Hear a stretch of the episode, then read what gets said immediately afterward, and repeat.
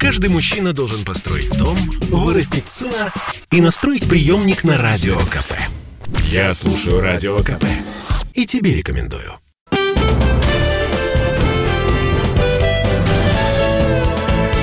Гость в студии. Всем здравствуйте! В эфире радио «Комсомольская правда». Я Сергей Мордан. Со мной сегодня в студии, даже не знаю, кто тут у кого гость, скорее я бы сказал, что я должен погостить, Михаил Козырев. А, Михаил, вас как представить? Вот я в некотором затруднении, честно говоря. Журналист или радиоведущий? Но мне кажется, в общем, тут э, чуть побольше надо бы э, сказать. Во-первых, спасибо большое, Сергей, что пригласили. А, это был долгий процесс. А, я долгое время не мог никак прийти, наконец вот ну, нашел звезда время. Звезда должна капризничать, мы Я не капризничал, просто реально у меня... Э, Гастроли и все такое. Не, не было времени, нет, я э, очень э, тщательно взвешивал, стоит ли приходить. Почему? А, ну, государственная радиостанция. Есть определенные, есть определенные Э, есть определенные противоречия в установках, которым, благодаря которым я живу и благодаря ага. которым живет радио «Комсомольская правда». Но э, девушка, которая меня приглашала... Саша Кочнева, передаем ей привет. Да, да, привет, Саша. Благодаря вашим аргументам я принял решение, да. Э, понятия не имею, какие вопросы вы, Сергей, будете задавать. Мы ни о чем не договаривались, поэтому э, приветствую всех слушателей. Надеюсь, что этот час мы проведем, э, и вам не будет скучно где бы вы ни были, может, вы стоите в пробке на шоссе, как вы только что описали, Сергей, может, вы едете куда-то из города, а может, просто сидите у э, радиоприемника. В общем, всем рад, спасибо, что пригласили.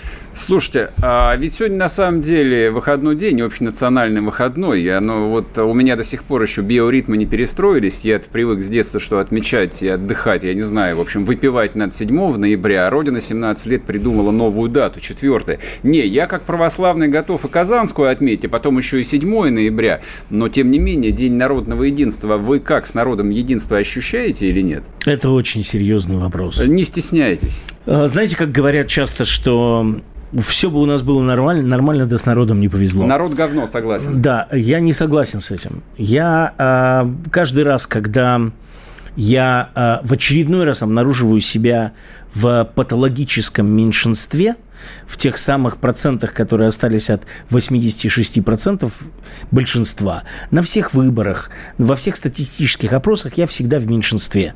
Я каждый раз успокаиваю себя тем, что э, есть какие-то отправные точки.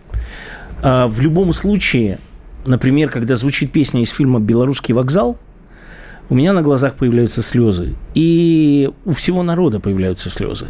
В любом случае, когда надо протянуть руку ближнему, и когда надо вытащить машину из кювета, или когда э, надо, э, ну, я не знаю, просто старушку привести через дорогу, э, каждый человек я верю в это, в моей стране сделает именно так, точно так же и поступлю и я. Поэтому я убежден в том, что с народом все нормально. И основные хорошие черты, они характерны для каждого человека в нашей стране. Беда заключается основная в том, что, э, как правило, в политику и во власть идут люди с определенным складом жизненных принципов, который э, выталкивает на поверхность самых циничных подонков. И вот эти циничные подонки – как правило, самоутверждаются и обогащаются за счет нашего народа. И вот в, в этом, э, с, с этим я, в принципе, согласиться не могу. Я никогда не хочу иметь никаких дел с властью. Я никогда не голосовал за нынешнюю власть ни одного раза. Я э, забавная мысль, которая, забавный процесс, который сейчас происходит. Э, первый раз моя позиция совпала с позицией власти. Это по поводу вакцинации. То есть я действительно считаю, что чем быстрее а, наша страна вакцинируется, тем меньше людей мы потеряем, тем легче будет в больницах, тем э, быстрее мы справимся с этой напастью. Я думаю, что пол, полностью весь мир с ней не справится. Какое-то количество мутаций этого вируса нас еще неизбежно ждет. Но я абсолютно верю в то, что людям надо идти и поставить себе вакцину. И в этом отношении мой вектор абсолютно совпадает с властью. И что я наблюдаю вокруг? Я снова в меньшинстве. Да я бы не сказал, честно говоря. Ну вот у меня абсолютно картина На самом деле... складывается. Я думаю, что мы в этой чудовищной красной зоне ага. будем пребывать еще много лет, потому что вот в базовом своих, базовых своих убеждениях народ не хочет идти и ставить себе вакцину. Вы в своем ответе, конечно, вот решили где-то там 3-4 вопроса, которые у меня есть закрыть. Но ничего страшного, я вернусь. А вот по поводу власти, а, в кои-то веке она права, а вы опять оказываетесь в меньшинстве, потому что народ, в общем, вас не поддерживает. А вам не кажется, что вот то, что касается ковидной истории, то власть, она на самом деле находится там не в условном Кремле и даже не в России, а Россия движется, в общем так, в общем форматоре этого слабо объяснимого безумия? Нет, я не... И сейчас, вот, прошу ага. прощения, и вторая часть вопроса, она важная. А вот вы не чувствуете внутреннюю оппозицию вот к этой вот, вот бесформенной всемирной власти? Я не конспиролог вообще. Э, это забавно, что э, только что я сейчас вернулся из Сербии, где у меня э, были две очень интересных встречи с Гораном Бреговичем и с Эмиром Кустурицей. Вот. И Кустурица постепенно сползает вот в это конспирологическое безумие. То есть, поскольку фильмов он давно не снимает, он в основном жалуется на то, что злобный Голливуд поработил весь мир, больше нет места для искусства. Но в этот раз, я много раз с ним встречался, в этот раз он очень быстро съехал на историю с тем, что миром правят пять семей олигархического капитала. Ротшильды, Рокфеллеры, ну, не, две, ну, две Сорос, наверное, третья, и две, подска- Гейтс, подскажите, кто? Билл а, Гейтс Билл Гейтс, пятый, кто? Да, Давайте да. пятого. Юрий Лоза, безусловно. Слушайте, вы меня разочаровали, я думал, что это будет Илон Маск какой-нибудь или Цукерберг. Вот тогда вот карти, картина пропуск, сложилась да, бы да, у меня да, идеально. И он, и он реально всерьез прогоняет эту телегу, что э, вирус искусственный, что это был э, глобальный конспирологический заговор, что надо было человечество, э, избавить человечество от лишнего количества голов, ага. и поэтому его вывели в этой лаборатории и запустили во весь мир. То есть прям безумие во всей своей красе. Значит, отвечая на ваш вопрос, Сергей, я не верю ни в какую конспирологию. Я вижу, как беспомощно действуют практически э, все правительства в разных странах. Кто-то, точно так же, как, как мы. Это тот случай, когда э, по количеству шагов и по последовательности шагов я точно не могу упрекнуть нашу власть в том, что она поступала как-то абсолютно нелогично. Там очень много косяков, но нет страны, в которой этих косяков не было. Они везде были разные. Человечество не было готово к такого масштаба реальности. И сейчас какие-то правительства пришли в себя – и быстро, оперативно организовали эту вакцинацию, а какие-то э, на полшишечки, как наша, ни, ни, в коем случае не раскачивая лодку. А вы бы как хотели? Вот не на пол шишки, это вот чтобы вогнать вот по самой не могу, это как? Вот чтобы шуба завернулась не, у всех? Нет, нет, я думаю, что, э, значит, у нас ситуация такая. Дело в том, что э, народ в принципе столько раз был обманут властью, что власть уже не обладает никаким кредитом доверия. В России в всегда так было? Да. И э, если, если вот направо пойдешь и э, а, э, обязательную вакцинацию ведешь, а налево пойдешь и оставишь все так, как есть, авось проснутся те, кто э, сопротивляется этому, образумятся и придут сами, то я скорее э, сторонник э, первого пути. Я считаю, что чем быстрее э, народ вакцинируется, тем меньше трупов будет mm-hmm. в моргах. Mm-hmm. И в этом плане я, не, безусловно, не сторонник никаких э, мер, связанных взяли тебя под узцы а с как? улицы. А как? Максимально э, ввести режим э, э, преимуществ у тех, у кого есть вакцина, И дискриминация и тех, у кого нет. Осложнений жизни тех, у кого их нет. Такой мя- нет. мягенький, такой политкорректненький цифровой фашизм вы предлагаете. Я бы слово есть... фашизм в подождите, не подождите. Не, я, я немало интервью ваших посмотрел, вы слово фашизм вполне уважаете. Как бы вот если возвращать, брать вот то самое исходное определение, корпоративное государство, подавление личности и все остальное, это и есть тот самый фашизм, просто с применением цифровых технологий. И как вы, Михаил Козырев, настоящий человек из 90-х, согласны на это? Я в шоке. Клянусь, я я в шоке просто. Как, почему вы не рванули кофту на груди и сказали, никогда в жизни я лучше сдохну, чем я буду вот вакцинироваться вот насильно? Знаете, я думаю, что главным аргументом в данном случае, который определяет мою позицию, заключается в том, что я не хочу, чтобы мои старики не имели возможности выйти из квартиры. А они такую возможность не имеют возраст берет свое. Вот, не, год, я про родителей. Я, я понимаю. Да, так я... вот, и вы же пошли. Вот. Не, но при этом, но при этом все равно я конечно, буду э, максимально биться за то, чтобы свобода личности подвергалась в данном случае минимальному ущербу. Слушайте, во всем мире Это... все растоптано свобода личности. У вас нет такого ощущения? Ну, в общем, поскольку я общаюсь с, я не скажу со всем миром, но с многими друзьями в самых разных странах, нет такого ощущения у меня. Нет. Прервемся с вами ровно на полтора минут, пока будут короткие новости, передохнем, выпьем водички и кофе. Я напоминаю для всех наших слушателей и зрителей на Ютубе, а, Михаил Кузарев, радиожурналист, во-первых, радиожурналист, музыкант, продюсер, ну и вообще вот э, для тех, кто любит русский рок, наше все.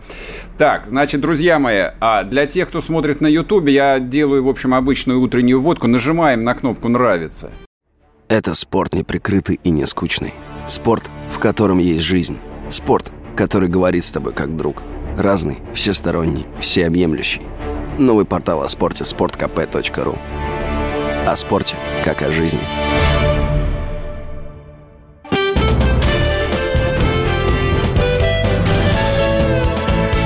Гость в студии.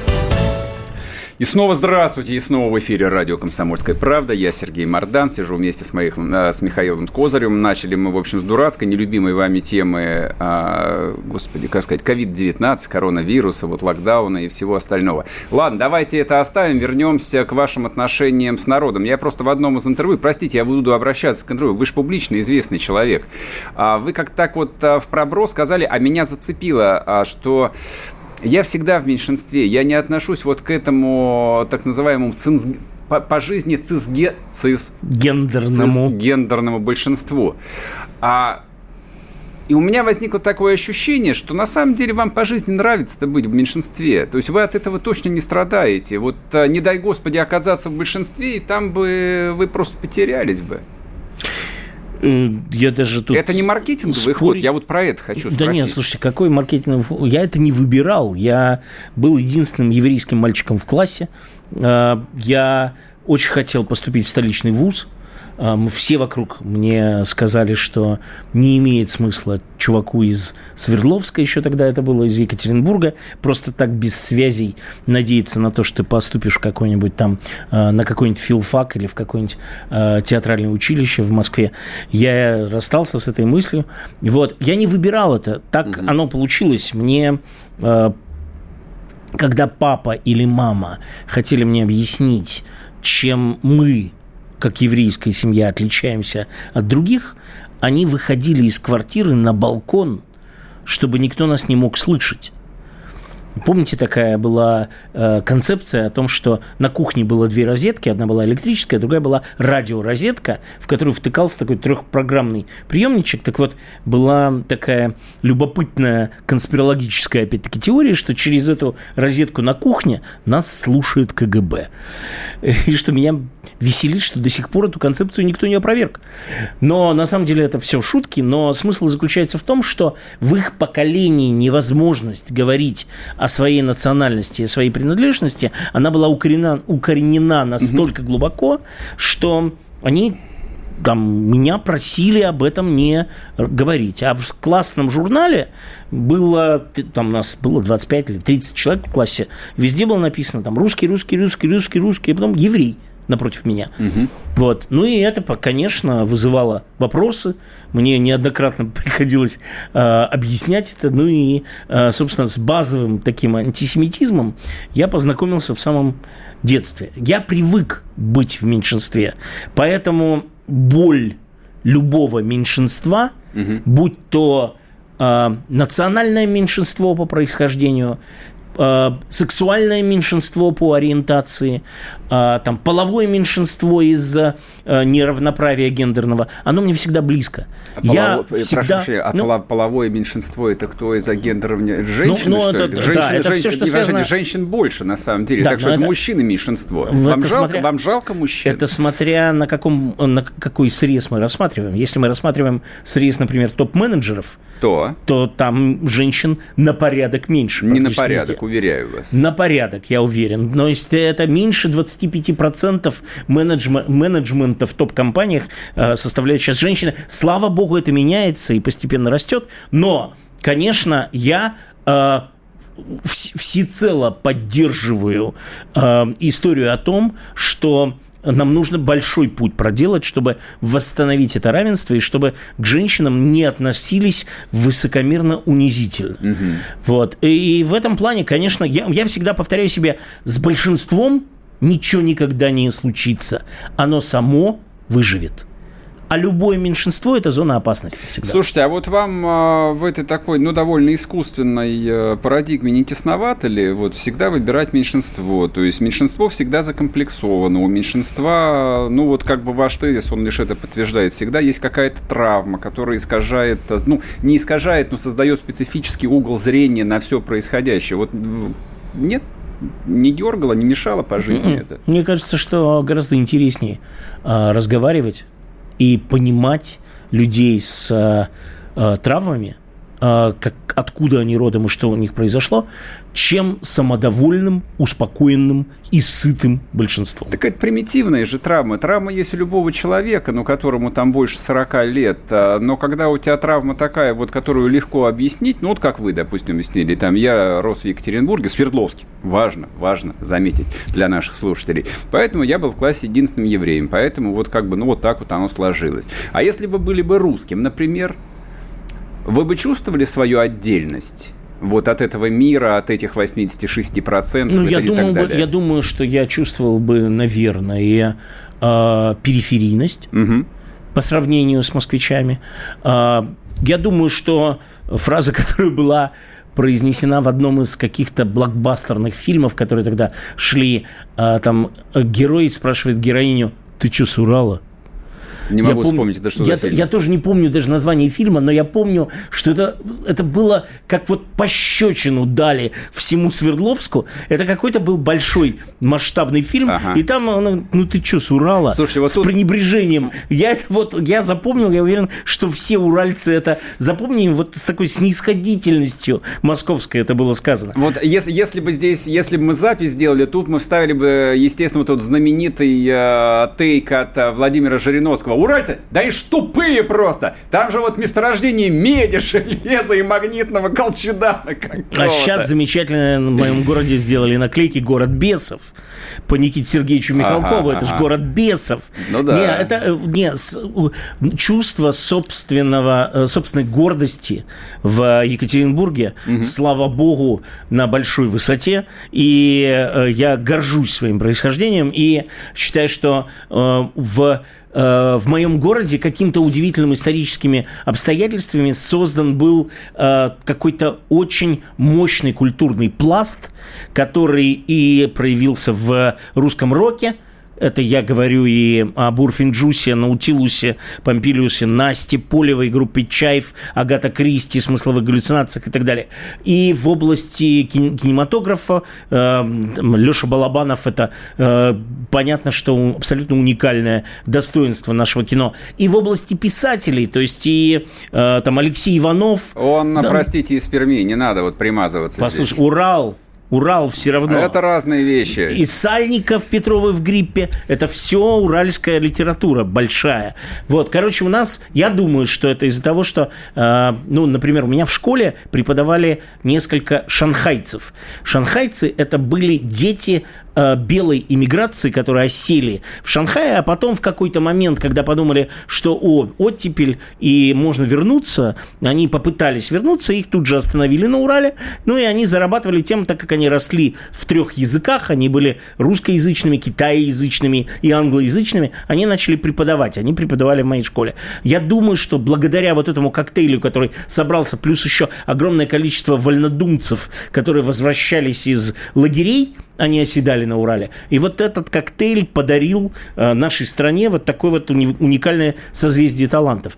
Так что э, я, возвращаясь к тому, мне всегда интереснее пристальный взгляд на человека, у которого есть какая-то травма, и который ощущает себя не в большинстве, чем а, я не знаю, там, оказаться в компании, в которой, условно говоря, атмосфера, как в особенностях национальной,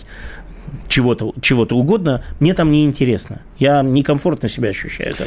А знаете, какая у меня такая парадоксальная мысль возникла? Ведь э, вот вам с таким взглядом на жизнь должно быть э, очень э, комфортно и хорошо в путинской России. То есть вот Россия, она себя ощущает, ну или позиционирует как такое угнетенное меньшинство. Вот вокруг по нашим границам собралась злая кодла, которая хочет нас, значит, отгомосечить, вот, отнять наше богатство, всю нефть, не знаю, расчленить, наверное, в итоге. Ну, а мы как можем вот отбиваемся, да, показываем им факт, да, и гиперзвуковую ракету. Это вот, собственно, форма жизни от Михаила Это Козырева. очень смешно, что вы приводите абсолютно против, полная противоположность. Я... Э, я ощущаю себя скорее гражданином земного шара. Я обожаю путешествовать. Я много лет прожил и в Америке, и в Англии, и в Швеции. Я очень хорошо представляю то, чем люди живут в этих странах. А, я понимаю, что вот эта телега, которую вы только что прогнали, это как бы конек нашего национального лидера, потому что иначе, ну, как бы Э, достижений-то никаких особых нет вообще. То есть, как бы, почему у нас, с одной стороны, выползает вот эта вот тень победы в Великой Отечественной во Второй мировой войне, а с другой стороны, враг кругом, мы в кольце в осаде, потому что э, похвастаться в отношении нормального быта человеческой жизни нечем. Поэтому это я, как бы, слава богу, к э, нынешним годам легко различаю, где телега и прогон – а где настоящая, настоящая реальность. Вы непоследовательны на самом деле. Вот а, позиция меньшинства – это всегда быть с меньшинством. Вот Россия… Мы не можем быть да меньшинством. Россия... Нас 170 миллионов. Во-первых, 145. Мы самое большое, 145. Подождите, да. Украина Если... пока еще не вошла в состав России. Потерпите. Не, пока 145. Нет, короче... Дайте срок, дайте срок. Да, будет чуть больше.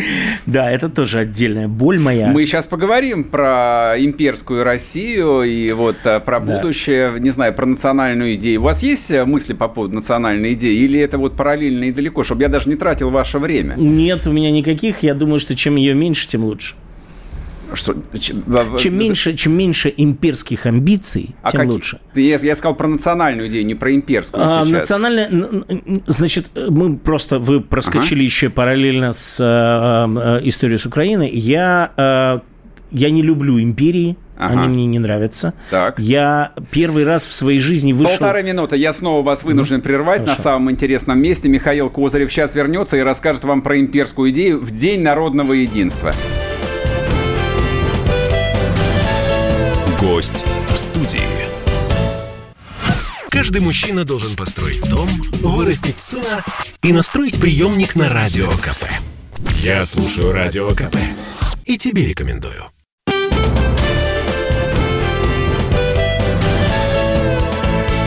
Гость в студии. И снова здравствуйте, и снова в праздничном эфире. Выходной день, вообще-то, я хочу напомнить. Радио «Комсомольская правда», у которой выходных нет. Я Сергей Мордан, и вот со мной ее коротает этот вечер Михаил Козырев. А, так, мы с вами начали говорить о том, что вы не любите империи. Довольно угу. странно для человека, который э, полжизни проработал в русской культуре. Как-то можно не любить империю. Благодаря империи вообще русская культура существует.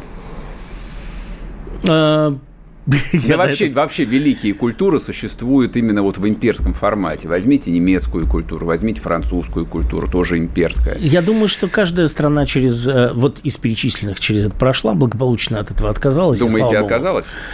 Я, я, например, смотрю на э, страну, которая, собственно говоря, возглавляет мировую культуру на протяжении уже очень долгого времени Соединенные Штаты Америки, обошлось без э, империи сами были частью империи, вовремя от нее откололись. Но э, я говорю, я, моя, моя уверенность в том, что империя это зло, она происходит родом из Советской империи.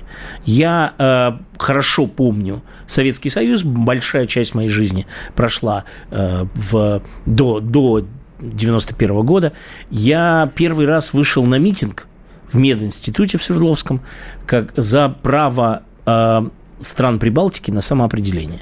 Да-да, помню я тот митинг, да. тоже в нем принимал участие, потом стыдно очень было. Мне не стыдно никогда было, мне было стыдно больше всего за Невзорова, который делал тогда программу «Наши», и это пришло, э, ну, это была чудовищная, абсолютно мерзопакостная имперская программа, которая осуждала там Рижский ОМОН, и надо Наоборот, забавно... защищала Рижский Защищала ОМОН, Рижский ОМОН, да, но самое э, забавное это то, что в тот момент, когда мы придумывали название для станции «Наше радио», я единственный из всей команды, я сказал, не-не-не, подождите, подождите, надо подумать, потому что наши это ассоциация с той программой Александра Глебовича Невзорова. Ой, даже я даже вот такого и не помню. Вот такое вот у нас было обсуждение, но мне все сказали, Миша, все, это уже забыто, забыто закрытая страница.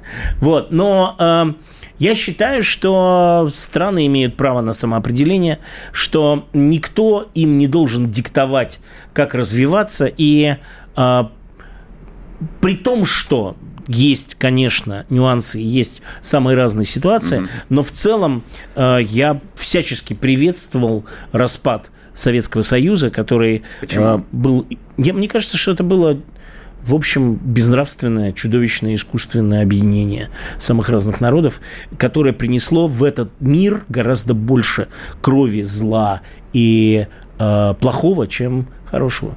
Слушайте, ну вот при спустя... этом, при этом, угу. извините, Сергей, э, хорошее, конечно, тоже было.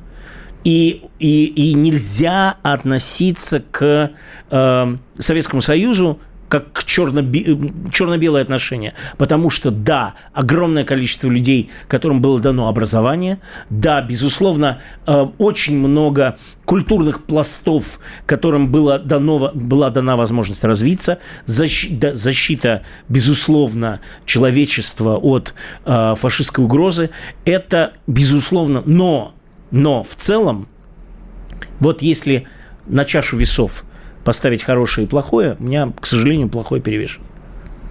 Угу. Угу. Хорошо.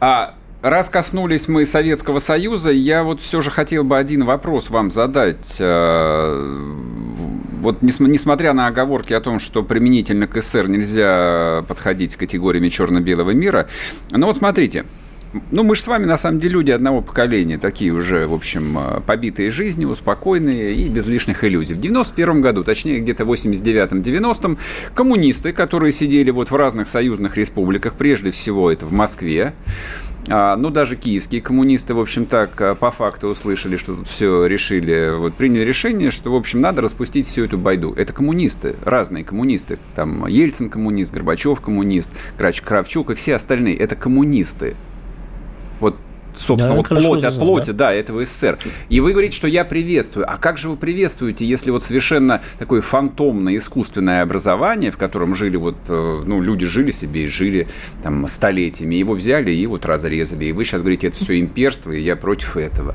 Нет, я не очень понимаю вопрос. Это Объясню. люди, я каждый раз... из них прошел свой путь и пришел к тем выводам, к которым... К которым позвольте, позвольте да. я уточню просто, а, вот чтобы вас не запутывать. А что я имею в виду, просто чтобы коснуться и вот этой вот по-прежнему больной и острой темы и с Крымом, и с войной в Донбассе и так далее, и так далее.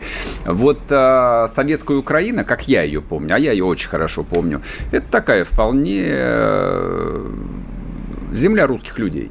Русских людей.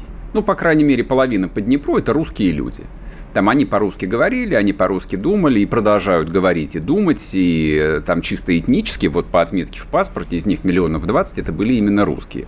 Вот, и им сообщает дорогая родина в Москве, там а, товарищ Ельцин вместе с остальной кодлой, значит, а, вы теперь живете в независимом государстве. Как? Не ваше собачье дело. Живите и все. Проходит, ну сколько проходит? 25 лет. Люди говорят, нет, мы, так, мы под такой не подписывались. И вы же им отказываете в праве жить так, как они хотят. Сейчас, секундочку, какому праве я им отказываю, я не очень понимаю. Вы имеете в виду Крым, то, что в тот... Восток Украины. То, то, что в тот момент, когда произошел... Ну, это продолжение той истории. Как бы история, она же не кусочками режется, она вот движется там а, потоком, а все имеет свои последствия. Вот 90, э, там, условно говоря, 2014 год а, начинался в 91-м, как мне кажется, по крайней мере. И будет продолжаться еще, к сожалению, очень долго. Я думаю, что э, если провести настоящий референдум, настоящий, я подчеркиваю, не такой, какой был в Крыму, а настоящий референдум, то э, население Украины, чьей часть частью был Крым, во-первых, безоговорочно э, будет против э, агрессии и э, откусывания своей собственной территории, потому что референдум не должен был быть только в Крыму, он должен был быть на территории всей страны, точно так же, как если бы мы, например, решали отдавать Кенигсберг Германии или там э, отдавать Курилы. Безусловно, страна решила бы, нет, мы ничего не хотим отдавать. Mm-hmm. А во-вторых, а во-вторых, э, я думаю, что э, даже если э, перечеркнуть те годы, которые Украина провела как независимое государство, начиная с той точки отсчета, которую вы привели, даже если это перечеркнуть, никто не имеет права за них решать. Существуют международные договоренности и границы, которые каждая страна должна уважать. И если мы, в общем, на эти границы плюем и впускаем туда э, своих, как это называется, беспогонных, безыменных солдат, которые оккупируют территорию, но, в общем, тогда мы дискредитируем любые международные договоренности. Да? Ну и что? Вас да. это смущает? Серьезно? Не, ну, ну, как бы это, в общем, такая чисто бандитско-питерская манера э, вести дела. Подождите, я категорически, подождите. я категорически против. Это это называется гопничество. Серьезно? Конечно. Вы, вы правда в это верите? Абсолютно точно. Абсолютно. Вам 50, я считаю. Вам 54 года и вы в это верите, правда? Да, точно так вы же. Вы настаиваете я... на этом? Да, это точно такие же Шариковы, которые пришли и отобрали квартиры То тех людей, нац... которых границы национальных государств формировались в соответствии с какими-то вот соглашениями двигались Э, вот, э, не знаю, там, последнюю тысячу лет тоже в результате каких-то соглашений. Вы в это верите? Да. Но это же не так. Послушайте, не, не же... Ну, Вестфальская система отношений в Европе давным-давно мертва. Этих государств нету. Нету Австро-Венгерской империи, нету Британской империи. Слушайте, мы в качестве оправданий можем привести... Это вы, не оправдание. Вы в качестве... Это вообще не оправдание. Можете... Но нет, смысл того, что вы говорите, это, ребята, все эти ваши договоренности не существуют. Конечно, не а существует. те, кто существует, не, не, их нет. Ну, Абсолютно ну, верно. Да. Абсолютно верно. Конечно, не существует. Я, я, я не хочу существовать человек... в таком мире. Но человеческая Мне, главное, история, стыдно, она другая. Мне стыдно за свою страну, даже если у тебя своровал человек кошелек в так. супермаркете, я не пойду воровать кошелек. Подождите, Потому а вы не считаете Украину своей так. страной? Вы, Нет, вы, сове, вы советский мальчик, не считаете Украину не своей на страной. Йоту, точно так же, а как я, а вот и я, Латвию а, не а считаю, и считаю, Эстонию, и Казахстан. Да, это все разные страны, которые разные? искусственно сплели. То есть город Гурьев, который создали русские люди, это другая страна? Это создали советские люди. Харьков, который основан был царем Алексеем Михайловичем, это другая страна? Да, Серьезно? совершенно верно. Так, Донецк. Это, Донецк, другая, это страна, другая страна. И людям там надо самим выбирать свое собственное будущее. Это их страна, не моя. Я име, не имею нынче никакого права на а эти страны. А когда кончилось ваше право на эти страны? Позвольте вас спросить. В, ну, в 91 году, да. То есть вы считаете вот это вот решение Нет, этой коммунистической ну, шоблы, оно было законным, правильным? Я не считаю, вы, что это вы... коммунистическая шобла. А какая же я, она я, была? Я, я, я считаю, что это люди, которые сумели выбраться из этих Откуда? коммунистических оков. Генеральный да? секретарь ЦК КПСС выбрался я из оков. Из всех правителей, которых довелось мне наблюдать, ну, я мак- до сих мало, пор уважаю Горбачева. За что? И Бориса Николаевича Ельцина. За что? Он мне свободу дал. Лично мне. Лично мне. Я мог вдруг из закрытого города почтового ящика понять, что есть мир, и по нему путешествовать, и ощутить, что я не гражданин одного маленького уральского города, а я гражданин планеты Земля. И я могу взять и поехать учиться в Калифорнию, взять и поехать на фестиваль в Мексику. Я могу это сделать. До этого я никогда в жизни не мог. Я понял, что такое свобода. У меня появилось ощущение, что я гражданин земного шара. И за это я ему благодарен по гроб жизни. А, я не то чтобы поперхнулся воздухом, поэтому молчу. Просто до перерыва осталось 15 секунд. Я точно не смогу не задать вопрос, не проопонировать. А, друзья мои, я напоминаю, а тут разжигает Михаил Козырев. Вот, а, у нас в студии настоящий либерал. Я этому очень рад. Передохните, сейчас вернемся. Гость в студии. Слухами земля полнится. А на радио КП только проверенная информация. Я слушаю «Комсомольскую правду» и тебе рекомендую.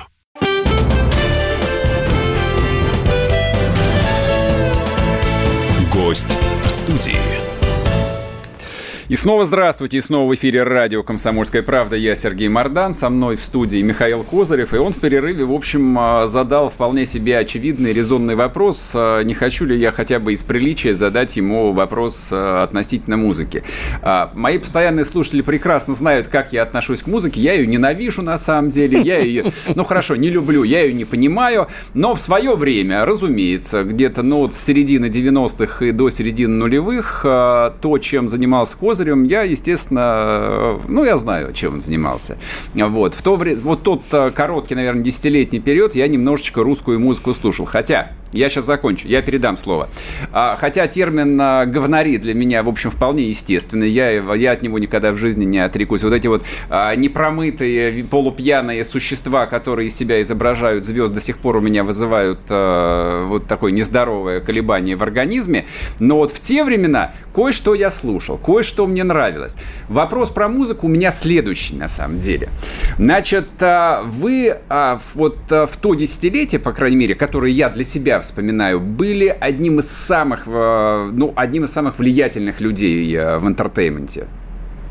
Ну, кто с вами мог сравниться? Ну, наверное, владельцы русского радио. Вот так вот. Не, они были круче, конечно. Давайте не будем вот обманывать наших я слушателей. Же, вы помните мою установку? Я в меньшинстве, поэтому я они, вообще а, отдаю, они, им, отдаю им легко не, пальму а первенства. Они, безусловно, совсем в меньшинстве, учитывая, какое количество денег они в итоге подняли на продаже своего холдинга. У меня вопрос вот какой возник. Вот вы, а, типаж такого настоящего, классического, ну, где-то местами даже карикатурного музыкального продюсера, вот так вот. Вот вы простите меня вот за смелость. А, то есть у вас руки должны быть э, в бриллиантовых перстнях. На правой руке должен быть Rolex какой-нибудь а, куртка Цили за 15 тысяч евро должна была бы присутствовать, и у входа должен был бы стоять э, либо Rolls-Royce, либо Майбах. Вот так я себе представляю музыкального, успешного музыкального продюсера. Безусловно, Михаил Козырев бы, был, есть успешный музыкальный продюсер.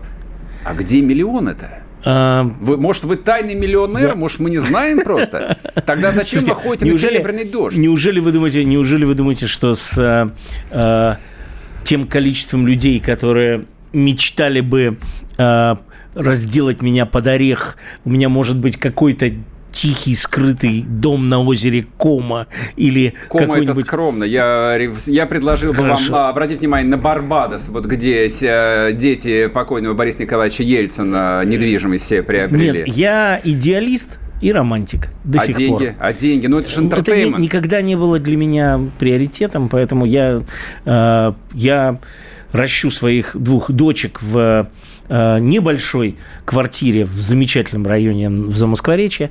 Вот у меня нет никакого загородного дома. Э, э, машина, которая у нас есть с супругой, это Land Rover.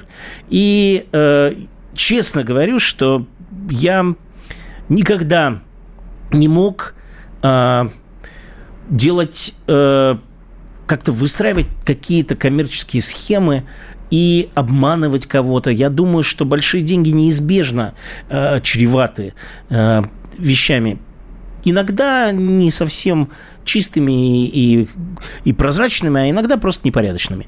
И э, я это все делал не из-за денег. Мне, во-первых, был, конечно, э, была изначально дикая любовь к рок-н-роллу, а во-вторых, э, я, кураж был потрясающий. Я в какой-то момент, я же как бы э, первую, радио, э, первую радиопередачу сделал в колледже в Калифорнии. Она называлась «Музыка большевистских детей и бабушек», «Music of Bolsheviks Kids and Babushkas». Я ее вел на английском языке в этом студенческом колледже, а потом просто не смог э, дальше это делать, потому что у меня папа заболел онкологией, и мне пришлось вернуться. И тут мне предложили занять пост программного директора «Радио Максимум». Оно только начиналось. И я понял очень быстро, что для того, чтобы э, вот до такой степени сделать такой карьерный рывок, чтобы возглавить столичную радиостанцию, мне э, в Америке нужно было бы пару десятилетий проработать в этой индустрии, прежде чем открылась бы такая возможность. Поэтому, конечно, да, в 94 году я воспользовался потрясающей, открывающейся перед мной, перед мной возможностью, а потом после максимума было наше радио, и, и ну, я, в общем, могу э, уверенно сказать, что хорошо у меня получались запускать, получалось запускать бренды, потому что все мои фестивали, Максидром или Нашествие, они до сих пор живы-здоровы, э, несмотря на то, что я к ним никакого отношения не имею. И несмотря на то, что никаких э, алмазных гор и бриллиантовых дорог это мне не принесло. Но я на самом деле человек, в общем, достаточно скромных потребностей. Очень хочется, конечно, отправить девушек, дать моим девочкам хорошее образование, но стараюсь скопить на это деньги. Но в остальном у меня вообще нет никаких переживаний по поводу того, что а вот э, мои коллеги все купили дома в Испании или где-то еще. Да ну, пожалуйста, я только рад за них. Так получилось у меня, что я это все делал заради удовольствия. И до сих пор, я вот вчера э, вечером э, на телеканале «Дождь» э, пригласил Клима Шипенко, и в полном наслаждении полчаса слушал его рассказы о том, как выглядит Земля из космоса. А потом э, у меня выступала абсолютно никому неизвестная группа, которая в первый раз вышла на телевизионный экран. Группа Акын Машин, которая записала замечательную аудиосказку там с Чулпан Хаматовой, с Никитой Ефремовым. И они первый раз были вот на телевидении, на большом. И для меня это абсолютное счастье, что я увидел талантливых ребят – и дал им возможность донести свои песни до э, народа, до аудитории. Я не знаю, как у них сложится судьба, но я никогда, когда я ставил в эфир там первый раз Мумий Тролля или Сплин, или Земфиру, или Ночных Снайперов, кого угодно, я никогда не знал, что с ними дальше произойдет, но я всегда верил в то, что человеку должен быть дан шанс – и моя миссия в данном случае, как бы пафосно не звучало это слово, она заключалась в том, что я им, я вот брал то, те возможности, которые у меня есть, и им давал. И говорил, ребят, берите, все. Вот ваша песня будет звучать несколько месяцев, шесть раз в день, а уж дальше полюбит ее народ или нет, это не мое. Э, я не могу ничего гарантировать. А вы знали, ну, наверное, знали, какие деньги в шоу-бизнесе крутятся, ну, даже вот в те далекие времена? Я, ну, понятно, что невозможно было быть э, в абсолютной глухоте и темноте. Э, до нас доходили какие-то слухи, связанные с тем, какими-то нереальными пачками денег, которые заносили на за русское радио да. за ротацию. Я э, ни одного раза в жизни, ни одной копейки ни за какую ротацию не взял. И до сих пор я встречаю людей, которые этому поражаются mm-hmm. и говорят, чувак, зачем ты прожил свою жизнь? У тебя было столько возможностей. Но, слушайте, ну это прям позор, это унизительно ты тварь какая-то, когда ты, у тебя есть вот такой вот ресурс, и ты на нем зарабатываешь деньги. Я всегда был предельно честен со своими работодателями. Я говорил, я не дешевый специалист, я хотел бы столько-то денег, но я вам клянусь, что вы никогда не поймаете, э, у нас не будет никаких сомнений в том, что я с вами предельно честен.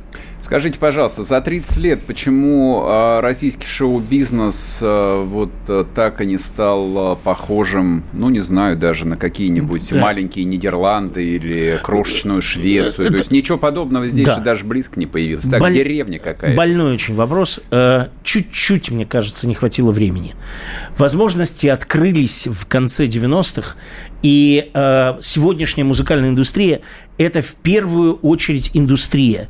Это механизм, в котором работают огромное количество очень высокого класса профессионалов. Mm-hmm. Начиная от музыкальных продюсеров, э, людей, которые сидят в студиях и придумывают мелодии, и заканчивая люди, людьми, которые умеют продвигать, которые умеют раскручивать и так далее.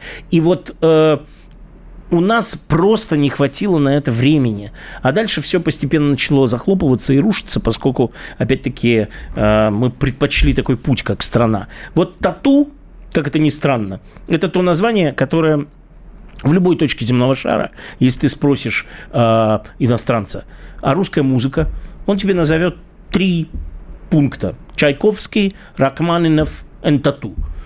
Тату – это международный бренд, который э, выстрелил, опять-таки, из сочетания того, что там был лейбл Universal, mm-hmm. которым руководил американец, влюбленный в русскую музыку, и из э, гениального Вани Шаповалова, который придумал эту концепцию с двумя девочками. Но вот это был прорыв, который ничем после этого не подтвердился. Сегодня для того, чтобы достичь ну, как бы войти в мировой пантеон музыки, не, непременно нужно встроиться в англоязычную культуру. Ну, а что мешает? В стране полно денег и полно там бессмысленных людей, которые не знают, на что эти бабки потратить, кому их дать, какому-нибудь продюсеру. А давайте вы мою там любовницу или жену сделаете звездой, пусть будет манижа какая-нибудь очередная. Я думаю, что... Дело в том, что я вот, э, вот эти, в этих механизмах как раскручивать поп-звезд, э, это вообще не мое. Никогда я особо в, этом в этом не разбирался. Я всегда влюблялся в авторов. Угу. Это тех людей, которые, э, которые вполне, возможно, не обладают хорошими голосами, не имеют никакого музыкального образования, но их прет изнутри. У них есть некий талант свыше.